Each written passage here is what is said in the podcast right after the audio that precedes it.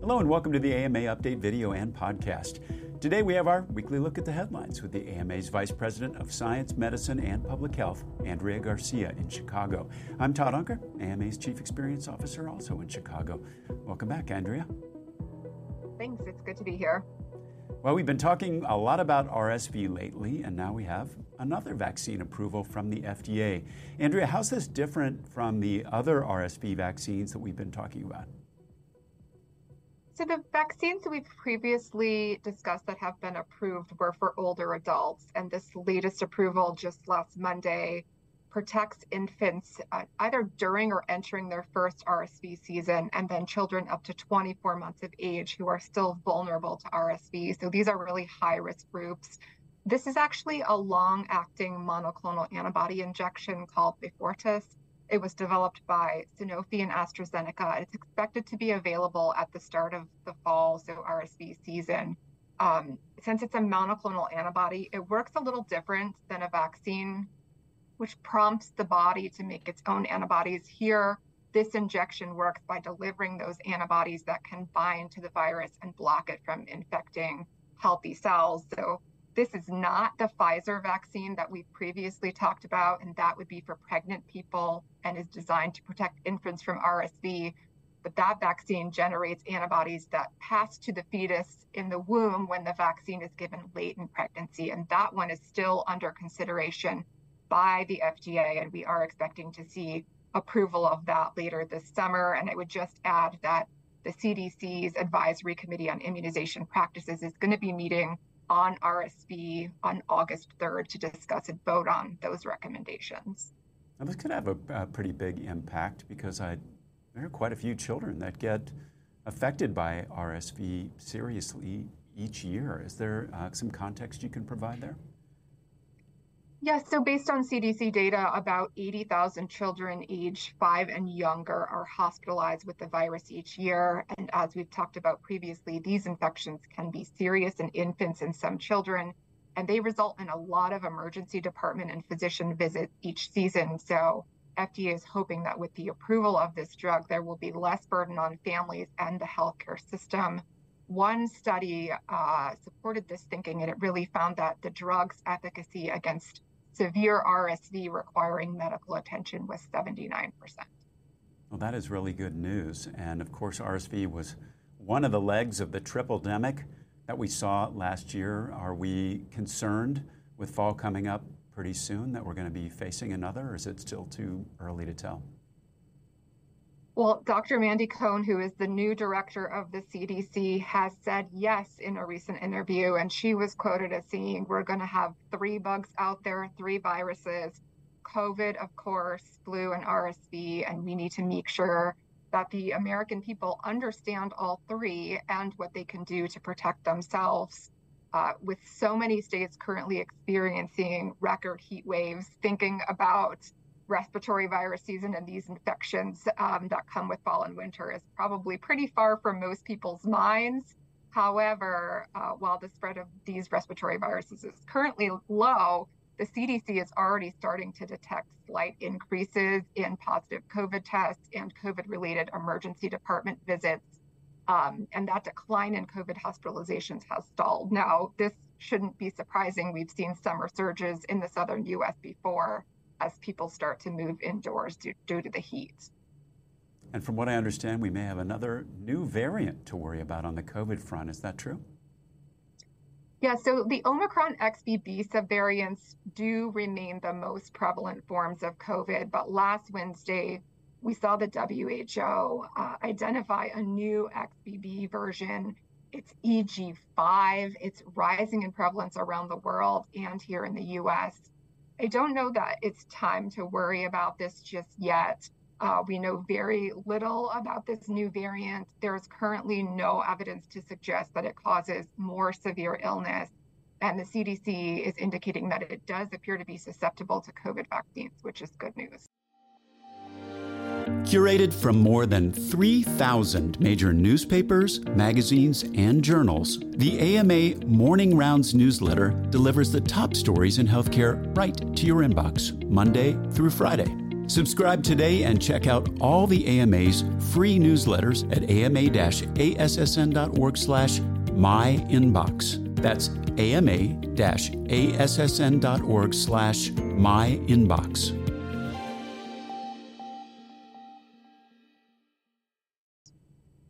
Now, you mentioned overall COVID transmissions appear to be uh, relatively low right now, but what about deaths? The last time we talked about COVID numbers, we were still seeing what would be considered as far too many. Is that still the case?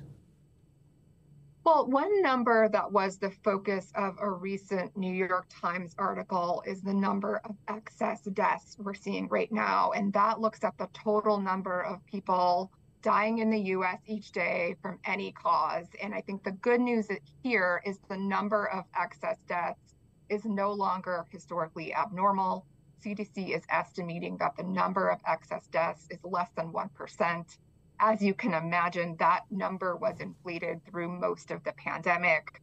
However, I think it is important to keep in mind that these estimates are based on provisional data they're incomplete. And the CDC notes on their site that these estimates are at this time subject to a great degree of uncertainty. So I guess that brings us back to the question what does that mean?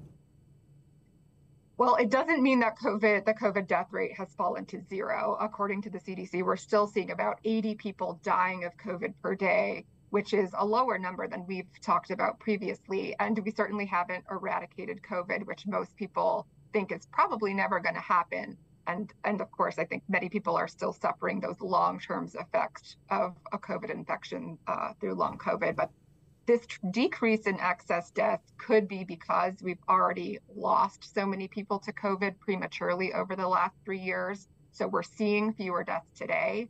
And it could also be due to population level immunity. We know most people have some combination of vaccination or natural immunity at this point.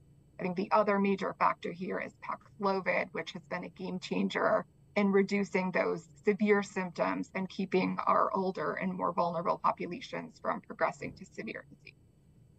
So, even with the substantially lower numbers that you talked about, COVID is not going to be eradicated anytime soon. And scientists are continuing, of course, to study it. And there were some interesting findings this week.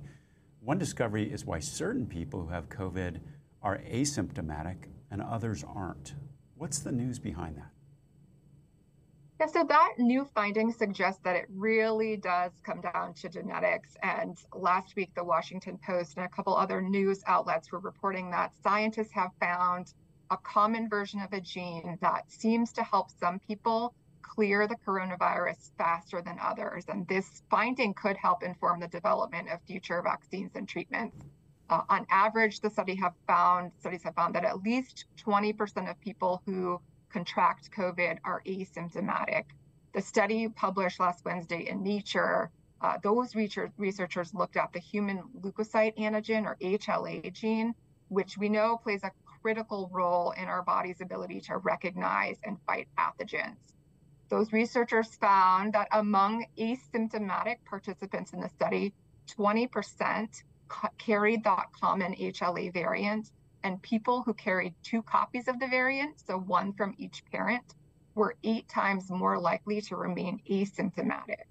So certainly really interesting research. The study did have limitations and, and more research is going to need be needed to further understand this and the implications. Wow, that's really interesting. And uh, another piece of news, uh, again, back to the kind of genetic uh, component was about uh, the link between COVID and blood type. We saw a lot of news back in the midst of the pandemic about that. What can you tell us uh, in terms of the news there? Yeah, so a report released last week um, indicated that researchers have identified a direct correlation between blood group A and an increased risk for COVID infection. And those results indicate that the COVID virus interacts directly with blood group A antigen, making that cell surface stickier for the virus. This means that when a person with type A blood is exposed to COVID, that virus is more likely to attach and then find its way into the cell. This doesn't mean that if you have type O blood, for example, that you can't get infected. It only means that all else being equal, blood group A individuals are slightly more likely to get infected. And as you said, this is something that researchers suspected as far back uh, to the as to the beginning of the pandemic, but at that time they didn't understand the reason for that correlation. Now they do. Really interesting. So much to learn still. And as we continue to learn more about COVID, the government's also taking steps to prepare for what could be the next pandemic. And on Friday, the White House established a new pandemic preparedness office. What is, uh, exactly is that office going to do? Yeah, so to just back up a minute, it was about six months ago when Congress instructed the administration to set up a new office in the wake of the pandemic. On Friday, the White House launched that office, which is officially called the Office of Pandemic Preparedness and Response Policy.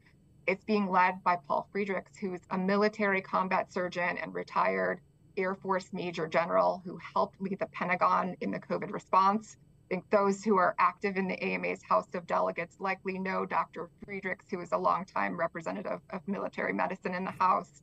Uh, this office is going to prepare for and respond to potential pandemics and also take over the duties of the president's current COVID 19 and MPOX response team. In its official statement, the White House said that the office has been charged with leading, coordinating, and implementing actions related to preparedness for and response to known and unknown biological threats or pathogens that could lead to a pandemic or to significant public health related disruptions in the United States. Uh, that makes sense. And as we've discovered, you don't know when a pandemic is coming, so better to be prepared. I'm sure we'll continue to hear more about it as it gets up and running. Andrea, thanks so much for coming by today to talk to us.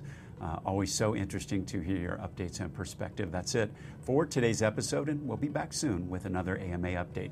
You can find all our video and podcasts at ama-assn.org slash podcasts. Thanks for joining us. Please take care.